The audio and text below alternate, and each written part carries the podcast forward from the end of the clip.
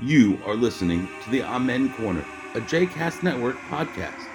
For more information about other JCast Network podcasts and blogs, please visit jcastnetwork.org. For more information about the Amen Corner, please follow them on Twitter, Facebook, and all your other favorite social media. Welcome to a special midsummer edition of the Amen Corner. I'm Brad Rothschild. And I'm Steven Cook. So Yo. We're, so we're interrupting your summer vacation to bring you fascism, oh my god. American style. Dude. It's fucking nuts, man. Insanity. Before we get into this, Okay. before yeah. we talk about anything, Yeah. we have to talk about Michael Brooks. Mm. We have to. Dude, I was as I was texting you the other day, it's been very, very hard for me to process this because I've been just insanely busy with work stuff. But So why, why don't you tell our listeners who Michael was? So, Michael was uh, a journalist, a podcaster. He was a guy I met a bunch of years ago when he was producing for someone else. And then he uh, became part of something called the Majority Report. Um, some people may know the Majority Report by Sam Seder. And he would often sit in for Sam. And then he, he, he branched out with his own The Michael Brooks Show. And, and over the course of the last couple of years, he's really coming into his own. The Michael Brooks Show was really taking off, um, particularly in kind of lefty circles and stuff like that. He had you over know, hundred thousand like listeners. right, Like right. I mean, this was a big. He was. it was big. becoming it was becoming really big. Yeah. And um, Michael and I actually co-authored uh, when I was writing for Salon. We co-authored together, um, but separate from all of his professional accomplishments and how smart he was. Yeah. and, and I and he graciously asked me to um, be on uh, on his show a couple of times, which is a, testament to his kind of intellectual honesty because Michael had views that were far to the left of mine. Um, but we always had, in, you know, interesting conversations, and he was very respectful of my views, and I was respectful of his, and I could see where they where they came together, and there was a genuine interest. He was a big supporter of Kurdish rights and whatever. And we talked a lot about these issues. Anyway, uh, was it Monday or Tuesday? It was Monday. Monday, word came that Michael died suddenly. He had a um, he had an embolism. He was thirty. He hadn't been feeling well apparently. Thirty six years old. Thirty six. Thirty six. The, the connection to the Amen Corner is important. When when you and I started to throw around the Mm-hmm. idea of a podcast, you took us to to talk to Michael. Yeah. You, you I remember the three of us sat down at a coffee We're in a shop. cafe in like the West Village, It was right? in Chelsea, Chelsea. Okay, Cafe Grumpy. Um, good memory, dude. No, I mean, and I remember meeting him with you, and he was funny, and he was obviously smart, and young, and ambitious, and just a, a good guy. And Right. then I met him a couple of other times, once at your book event, Right, and then he and I went out, you know, just the two of us for coffee. right. And he was just a good, he was a Just a good good- kid. Like he was Great. so smart. And you know what you were saying about how he would bring you on his show, even though his views were to the left of yours. And you know, he was so like His was a genuinely authentic voice of a Yeah, new but generation also- of but he was intellectually honest, yeah. right? And it came what it, from it was. it came from his humanity. Right. right? Like he Yeah. was just a good person, and from that goodness came his political views. Right. so And it, it was devastating when I saw this Just, uh, on Twitter. I couldn't believe it. I mean, he's 36 years old. thirty six years old. He was working the day before. Right. Like this hit out of nowhere. yeah. Just a, a, a incredible loss. I mean, you called me, and I was like, "What?" Yeah. I it just like in a in a six months in a summer of horror shows. This Yeah. is you know Really It- it- sad. Just so sad. so unbelievably sad. And it's sad to me because he was so young, and like you said, he was really starting to hit his stride. Yeah, And that's what makes this a tragedy, right? Like Yep. he didn't fulfill the Right. potential that was Right, right, and- there. It was and the there. poten- and it was going to get fulfilled. It absolutely was going to get fulfilled. Yeah. There was no doubt in my mind that that potential that he was going to do all the things that he wanted to do, uh, and then some. Um, he was really and you know and change minds and, and educate people on the on the process. You know, when when he was here after, you know, we had that book event here for you after the official Right. one. And he and I took a cab back together and we were hanging out and he ended up talking to Jordan for a long Yeah. time. And as he was leaving, he looked at me and goes, That kid's smart. And Well, I'm- he is smart. Yeah, but I'm thinking, all right, if Michael Brooks says you're smart, right. Dude, Like- Michael, he would blow me away because he we'd be sitting there talking and be like, "Have you read? Have you read?" And like, I think I've read a lot of stuff, but like, he just absorbed this stuff. Oh, man, he was talking to me about like Michael Manley and Jamaican politics. I'm like, man, I don't know anything about this. One of one of his great, and this is this is one of his great claims, though. He did perhaps the greatest Sebastian Ah. Gorka impression Right, of anybody. right. Let's not forget, he was funny as hell, Funny as hell, exactly. and he would do these impressions. And Gorka Right. was one of his one of his big ones. He did like um, Nation of Islam Obama, Yes. right wing Nelson Mandela. It was crazy, crazy good, crazy good. Here's here's the thing. I, I, I, I recommend that listeners of AC go because you can listen to the shows and they're Yeah. terrific. They're absolutely terrific.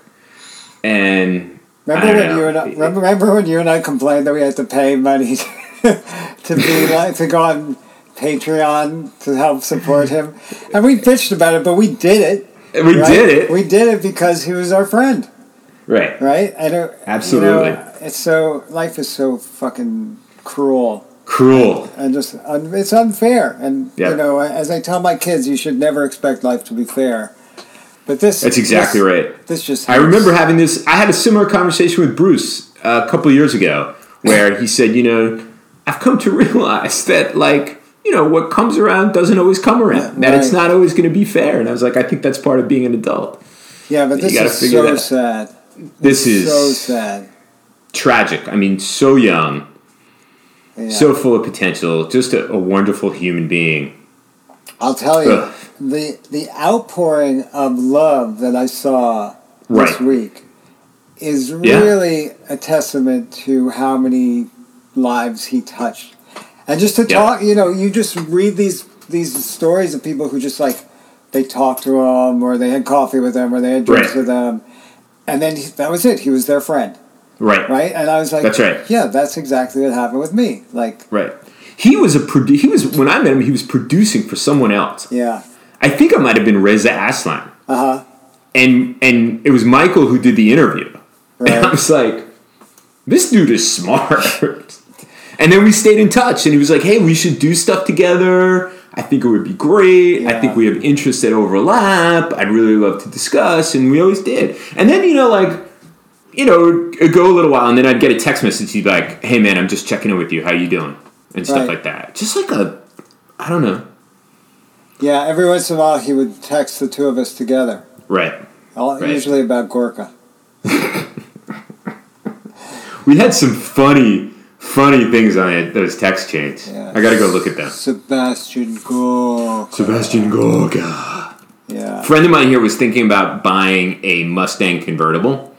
And I was like, dude, you can't do that. And he's like, why not? He's like, I actually test drove it. It's really great. I was like, look, I'm not a car guy or anything like that. It's not about the car. I don't know anything about it. I said, but Sebastian Gorka drives a Mustang convertible with some cheesy license plate. Enough said. And he's like, oh, okay, I'm definitely not buying the car. Enough said. Enough said.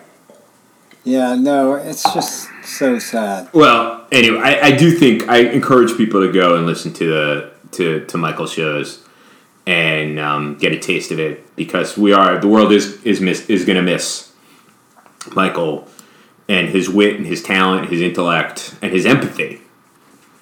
Very much so. But I think one of the good things is, um, you know, I, I talked to him a couple times during COVID and I was on the show with him. Um, I, I think, you know, the, a lot of the things that he worked for in his young life were hopefully starting to things were starting to change and people were starting to see things in ways that you know he would have he wanted and and I think would continue. Now we just gotta we got to defeat the fascism in the country to kind of realize some of those those things, and and it is it is bad, dude. It's getting really bad. It's like it's the last the last week and a half. Things have well between really the Portland stuff and Yeah. Chad saying that he his his his stormtroopers can can Go arrest people. want, basically. They can go anywhere they want, and they can arrest people even if they haven't committed a crime. Pro, proactively. Proactive. What does that so mean? if you're, we can I- I think it means if you're people. wearing black, if you're walking down the street and you're wearing a black T-shirt, Yeah. So in, in within two square blocks of the Hatfield Courthouse in Portland, Oregon, these stormtroopers can arrest you. So, so basically, the federal uh, agents have come in to Portland and now other cities too, including Seattle Albuquerque. and Chicago and Albuquerque. Right.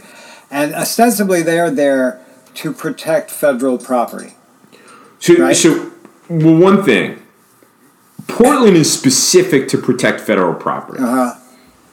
what I, I heard this on NPR yesterday because they were actually interviewing someone in Albuquerque. They were talking specifically about Albuquerque. Chicago's separate. I don't know about Yeah. that, but what they were saying was that in Albuquerque and and actually Kansas City, this is allegedly some joint FBI ATF some, Uh-huh. to go after gun violence. That it's that Yeah. th- this guy, at least this spokesperson for the government is saying they're there. This is a kind of routine thing that the federal government does when there are spikes in gun violence and so on and so forth. But Uh-huh. the suspicion is the suspicion is that these D- and and what's particularly insidious is that the stormtroopers in Portland are people from Customs and Border Protection. Right. And that's particularly bad because these people routinely violate people's human rights. And so that's like part of their training. And now they're bringing it into the country. Well, we saw Um, this at Lafayette Square in Right. D.C. in June, That's exactly right. and they had DEA agents also. Right. And and if you read Tim Snyder's book on tyranny, this is one of, this is a this is a warning sign. Michelle Goldberg Yeah. referenced it in a column this week. Um, but you know Snyder's book, you know, Twenty Signs. This is one of those signs. And so what's frightening about not just Portland, but the Albuquerque, Kansas City, Chicago, whatever, is that are they sending these people in for the reasons that they say, or is it cover for what will eventually become these kinds of stormtrooping type things? And of course, it's for it's for political reasons. It's like the Reichstag fire, right? Yep. So it, the uh, the the protests in Portland, which again is in like a two or three block square block area, were starting to peter out, It was, yeah. and then these guys show up And that was getting, jacked up for regime change. Yeah, and it's escalating. Exactly, and this is Trump can say law and order, and there can be these obscene commercials on television about suburbia and grandma calling nine one one, Right. and people are willing to give themselves over to this. Well, some people. Well, I I, I texted you yesterday, Yeah. af- late afternoon, and I said, "Is your neighborhood like Afghanistan?" You must have been like before I followed up. Must have been like what? and that's because my high school class was engaged in a spirited debate with one of our members Yeah. who had claimed that New York City was just like Afghanistan, and, and they, they needed to have these federal stormtroopers to restore order. That is another sign What's that the, what's the evidence that this person was providing? um, that they tried to take over. Uh, well, the evidence was that her nephew is an NYPD police officer, Uh-huh. and that her nephew's partner was a Marine in Afghanistan. Oh, And I said, rest assured, there's nothing about New York City that's like Afghanistan. Certainly, In any event- my neighborhood. So I, I, I, I texted Peter McCall, another AC le- listener and a, and a dear Yeah. friend who lives on the east side, and I was like, "Hey, you see any Taliban rumble through Seventy Second Street?" You know, like Anyway. Mujahideen rolling But down but more to the point, I mean, as absurd as she was yeah, in saying these things, this is another sign where people are willing to believe. Now, the president said it's like Afghanistan, and people are obviously taking this up to heart. And so now people are willing to give themselves over in to the president and the, the idea of stormtroopers in the streets of New York City who are proactively arresting people for the sake of order. I'm not- because it's just like Afghanistan. but I'm this not. is con- I'm not convinced. yeah. And I, I you know, God, I, I don't want to be naive or completely off base on this, but I'm not convinced that outside of certain outliers like your high school friend, that people are buying this line of, of Well- argument because most people at this point, given where we are, given the Right. fact that the corruption is undeniable, the Right. incompetence Right. is undeniable. A hundred and almost almost 150,000 dead Americans. No plan in place to deal with this pandemic. right. So, the the Black Lives Matter movement uh, has been protesting now for um, almost two months. Yeah. I don't know how many people, and again, I hope that I'm not naive here. How many people are still swayable at this point? I, I don't know. I just I just feel like you can't take anything for granted. I, I- know the polls. No, no. I know the polls not- look good. I know. And what was heartening was that most people in this debate told her that she was being absurd. Right. But the fact of the matter is, is there are there more people out there who say who are affected by this? Look, this is a we we've discussed this. This is a country that is racist, systemic racism, that white resentment is extremely strong, Yeah. that you talk things like urban culture.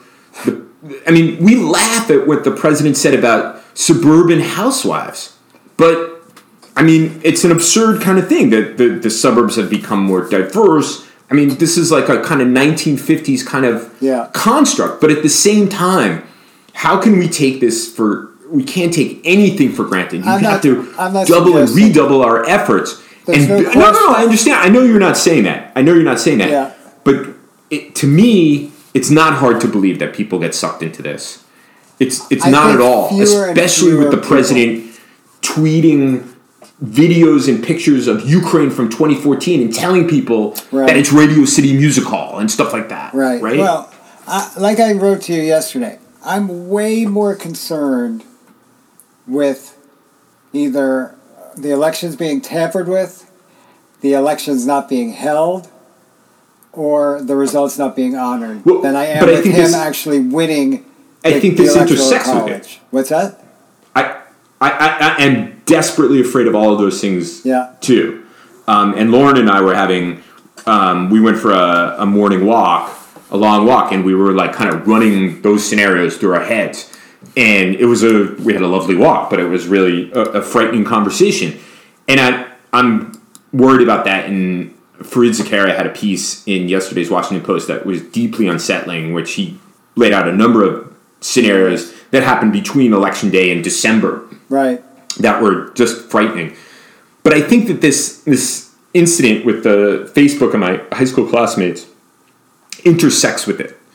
Because here's this woman saying we need this this type of security and so on and so forth. Uh-huh. And you can easily see once she's made that step, Right. her saying, "Well, of course we need to delay the elections because Oh, yeah, of of the chaos in the streets." Right. Well, it was going to be an illegitimate election because of the chaos in the streets. Right. And you know, you can see Right. how That's someone what, wants that's, that's the real fear. Right? Right. And that's what the federal troops in those cities does. right. Right. That's exactly right. Uh, that this is this is an election ploy on the part that's, exa- of that's all this is. the president and William Barr. Yep.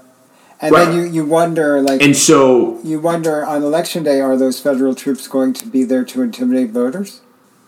The, right, or or just you know the the the the Republicans are recruiting tens of thousands of quote unquote poll watchers. Yeah. What does that mean? That's intimidation. We you know we see, we see that in Egypt, um, where uh, when there were like well there are never legitimate elections, but when there were elections, people from the regime show up.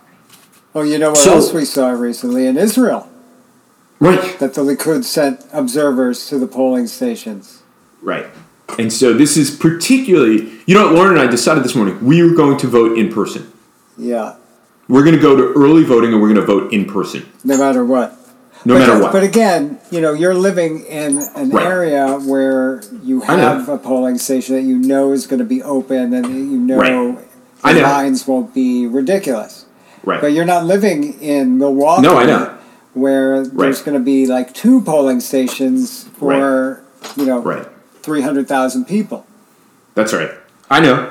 And so again, your Right, vote, so you know, your these- vote in Maryland, in suburban Maryland, my vote in New York City, like we're not the ones that Right. need to be worried about. It's our votes not Wisconsin, it's Pennsylvania. It's these Right. battleground states where, and what happens? You know, I'm sure you read these pieces too. Like, what happens if they, if the Russians uh, attack the power grid somewhere? Uh, Right. Like, I think the example used was Detroit on Right. election day. Right. So now nobody in Detroit can vote.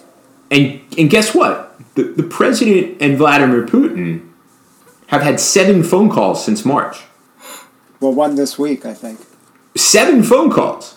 That's highly unusual. Now, again, not to engage in conspiracy Right. theorizing and so on and so forth. There's actually a lot on the Russian U.S. agenda. Yeah. But again, you can't take anything for granted. And what was interesting was we're just learning about these phone calls now. As a matter of routine, there's generally a readout that's produced by the White House and the Kremlin, or the White House and whoever, whatever world leader it is. Yeah. It's usually a bunch of boilerplate, but at least it indicates that you know the public knows that the president was on the phone with a foreign leader.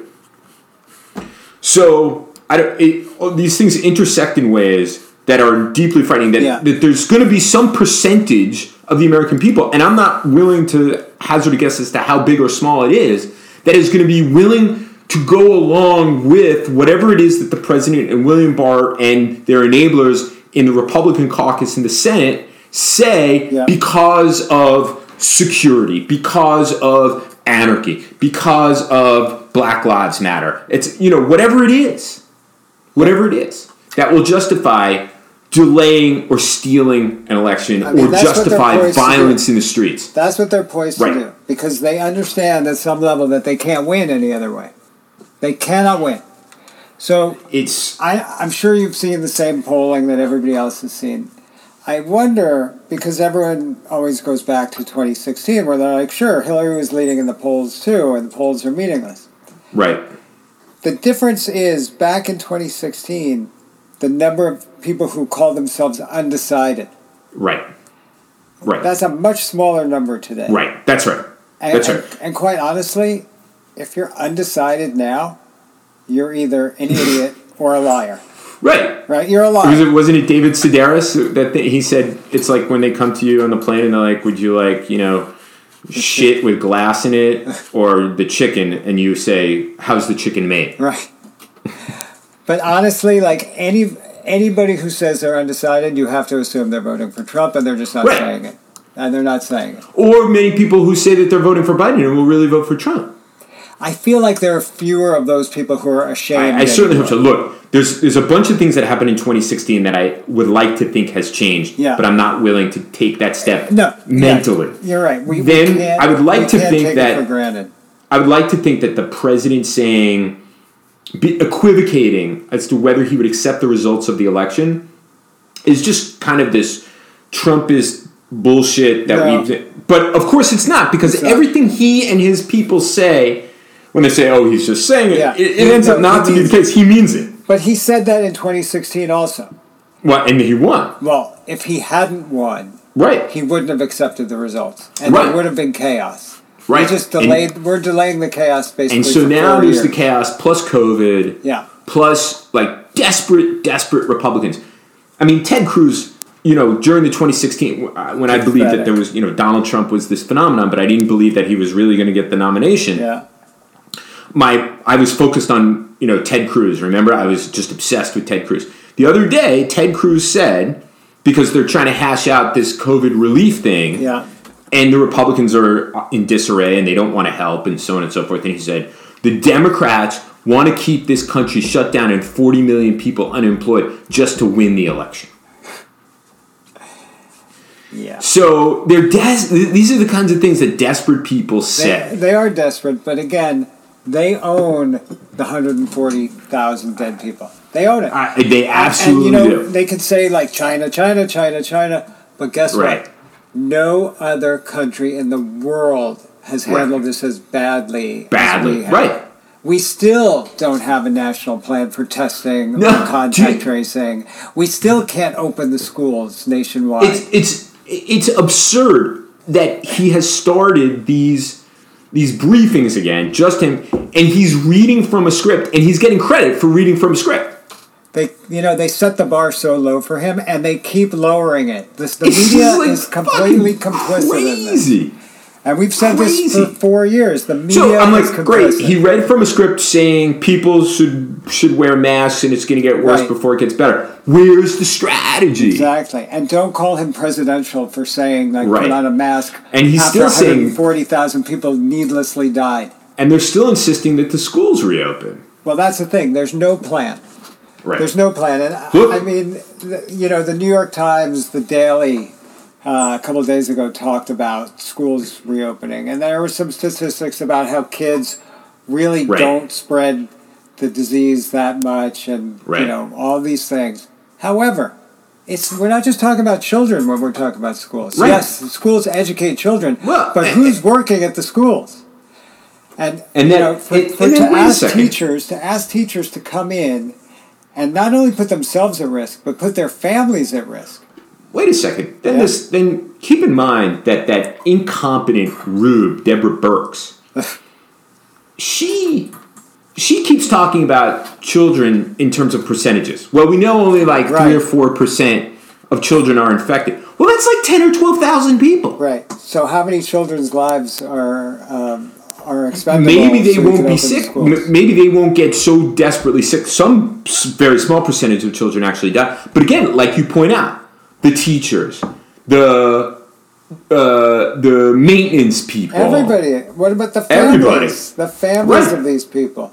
So Right. you know, again, I'm in New York City. We were hit really hard, right? as everybody knows, in the beginning. But now we've turned the corner and we're managing this. Right. Even here, they can't figure You, out. you know, it's, it's very impressive schools. for a place that's kind of like Kandahar. Yeah. Yeah. But even here, they're struggling with how to open the schools Right. safely. And there's no question, there's no way that the kids are going back to a five day a week in person learning experience. Right. That's not happening. Even We're virtual through. January. I just Uh, spent I just spent like five hundred dollars upgrading. We got a new router, and the guy's coming out, and they're going to pump a gigabyte of data into the house because allegedly the plan here in Montgomery County is that the teachers are going to teach remotely. Yeah. In the spring, it was. 10:30 at night on a Sunday they would get their assignments for the week and they could check in. But now allegedly there's going to be actual instruction. So the two kids on Zoom at the same time and me intermittently on, intermittently Yeah. on Zoom doing meetings. It's a lot of bandwidth. a lot of bandwidth. A lot of bandwidth. Listen, So The we're not even close to normalcy. no, the colleges that announced like that, that they were going to have in person learning, or not Right. total, but partial, Right.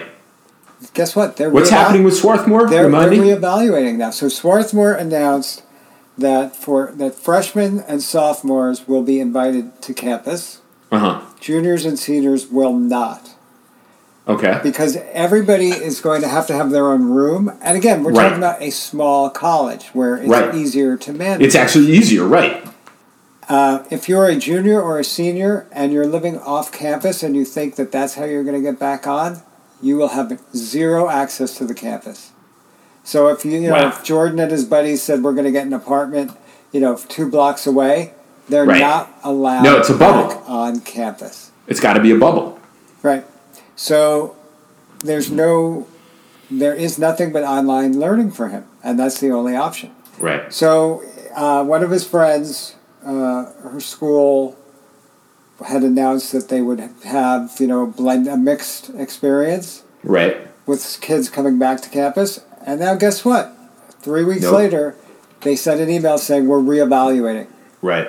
And you know that's just the first step to Yeah. yeah, nobody's Of coming course. back to campus. Of course. I don't know how they're going to do it at the bigger schools. The bigger It schools just seems impossible. It's, it is impossible. It's impossible. The, the, the example I always use is when they showed me where the freshmen at University of uh, at Michigan State when I was out there giving a book talk. The freshman dorm, it was like a complex of dorms, but they called it the freshman dorm. Yeah. It was like four thousand kids, Michigan State's enormous. right? I was like, that's two Vassars. Yeah. Justin, right. holy crap! Right, Yeah, that you can't control who comes in and out. Those places are like little cities, right, exactly, right? Exactly. And you can't contain it. So, given the fact that we don't have contact tracing, we don't have adequate adequate testing, we have nothing. we have nothing. Jordan We have took nothing. A, Jordan took a COVID test nine days ago. Right. No results. I had I got results. Well, you got results because you had a you were in the I had hospital. a medical issue. You had an issue. So, so this will be a, this will be a test to see whether my sister, my nephews, or my mother still listen to AC because they don't know anything about this. Oh, They have no idea that I was in the hospital and that I was um, I was there for an afternoon. But it was not for COVID. I was not for COVID. Uh, I was dehydrated Yeah. because of a number of a series of stupid things that I did. But as they explained to me in the hospital, that the uh, symptoms of dehydration overlap with the symptoms of COVID nineteen. So you So- thought they just out of an abundance of caution. Caution, they right. tested you. They and you swabbed me, texted and then I had to quarantine. They t- you texted me. You're like, I'm in my basement, self quarantining. I'm like, this doesn't sound like. Look, I'm not a medical expert, but this sounds like dehydration. So Well, when I when I gave you the rundown of what I had done Yeah. to myself, yeah, and you were like, again, I'm like, and I'm thinking, of course, when you're in this situation, you're worried because you know you should be worried. But I'm like, right, I'm like, I'm not worried about this. Like, if I were worried, Right. like, I would feel like, okay, this is fucked up. I'm concerned, but I'm like, yeah, he'll be fine by tomorrow. right, right. So I got it back in thirty hours. Yeah, but that's because you, had to. I mentioned my buddy Gretchen, who's a listener. Her husband got tested. I think he's waiting on day 14. So now it was. Ridiculous. It's not worth it.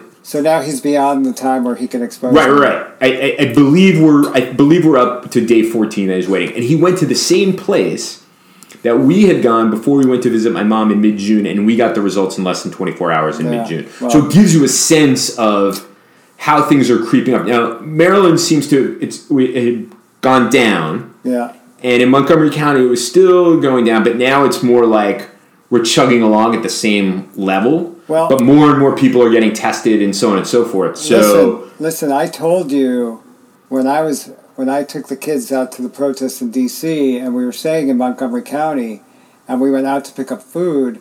I was in Right. shock.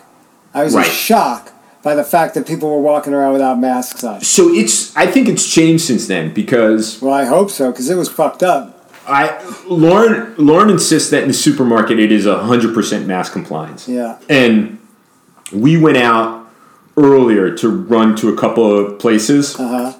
we only saw people not wearing masks outside. So we went to we went to quickly the the farmers market is doing a really good job of social distancing and metering people who go in and so on and so forth. And we wanted to get a couple of things at the farmers market. So we went there and it's in actually near where the it's in the same complex where you went and got your dinner that night. Yeah. And we only saw a couple of people they uh, they weren't going to they were like walking through this area Yeah. who and they were outside who weren't wearing masks. Now, to my mind, you know, there's actually a fair number of people walking around in this area. It's sort of tricked out to look like a downtown. They should have been wearing their masks, but I'd say two out of a hundred people weren't wearing. Okay, because uh, it was masks. definitely Yeah, yeah, yeah, worse 'cause than that was May. and that was June. It Was it- oh, right, it was early June, early June, right? Yeah, yeah, yeah. I think it's I think it's much much better. Oh, that's good to know. but still, you have you got problems. I'm sure there's people who are, you know, whatever. I think you, New York is in a, a relatively unique situation because it was like Italy. Yeah. When New York shut down, it shut down like a European city Right. shut down. We never had that. But we also now look. You go anywhere, people are wearing masks, Right, and that's the difference maker.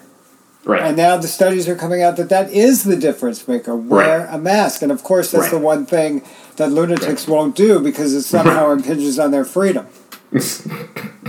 Which is, I mean, you want to talk about the shithole country? right. That's a shithole Where, country. where's the shithole country now for Right.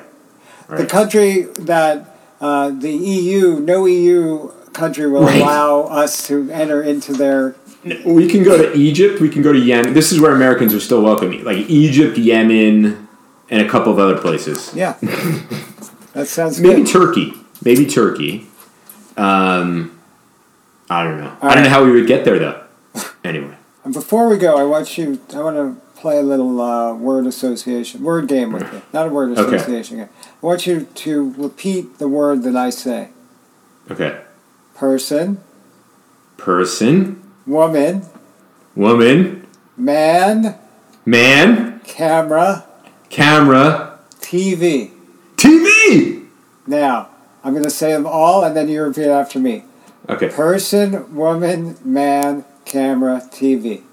Go. Person, woman, man, camera, TV. Try it one more time. Okay. Okay. Okay. Okay. Can you do this? Person, woman, man, camera, TV. Hey! All right. All right. Isn't that amazing? You are. It's amazing. I'm astounded. I've never seen anything quite like that. And I've given this test a lot. The number of memes and T-shirts Yeah. that are coming out with this is just astonishing. Did you like the meme that I sent you yesterday? With Vincent the Chin yes. walking around in his bathrobe? Oh God. This is Ugh. this is the shithole country. And then God, pray for us. Oh man. So I don't know. I look. Here's what I have to say to people: the midsummer, Yeah. midsummer AC special. Let's. We have to be vigilant. There is the specter of fascism. It's, There is the specter that the election can real. be stolen. It's It's, very very, real. very real. We have to be vigilant. We have to work on behalf of the rule of law in the country. That means protest. That means working our asses off to get people elected. That means donating money. That means speaking up. That means yeah. Doing what establishing it is do. coalitions and relationships with people that you wouldn't already wouldn't otherwise have because you have a common interest Except in for- upholding the rule of law. Except for Nazis. There's no Except for Nazis. Well, the they're not interested in the Right. rule of law. They're I on the other side. I think Jordan wants to go to a protest today in New York. I think there's a protest uh, in solidarity with the Portland people.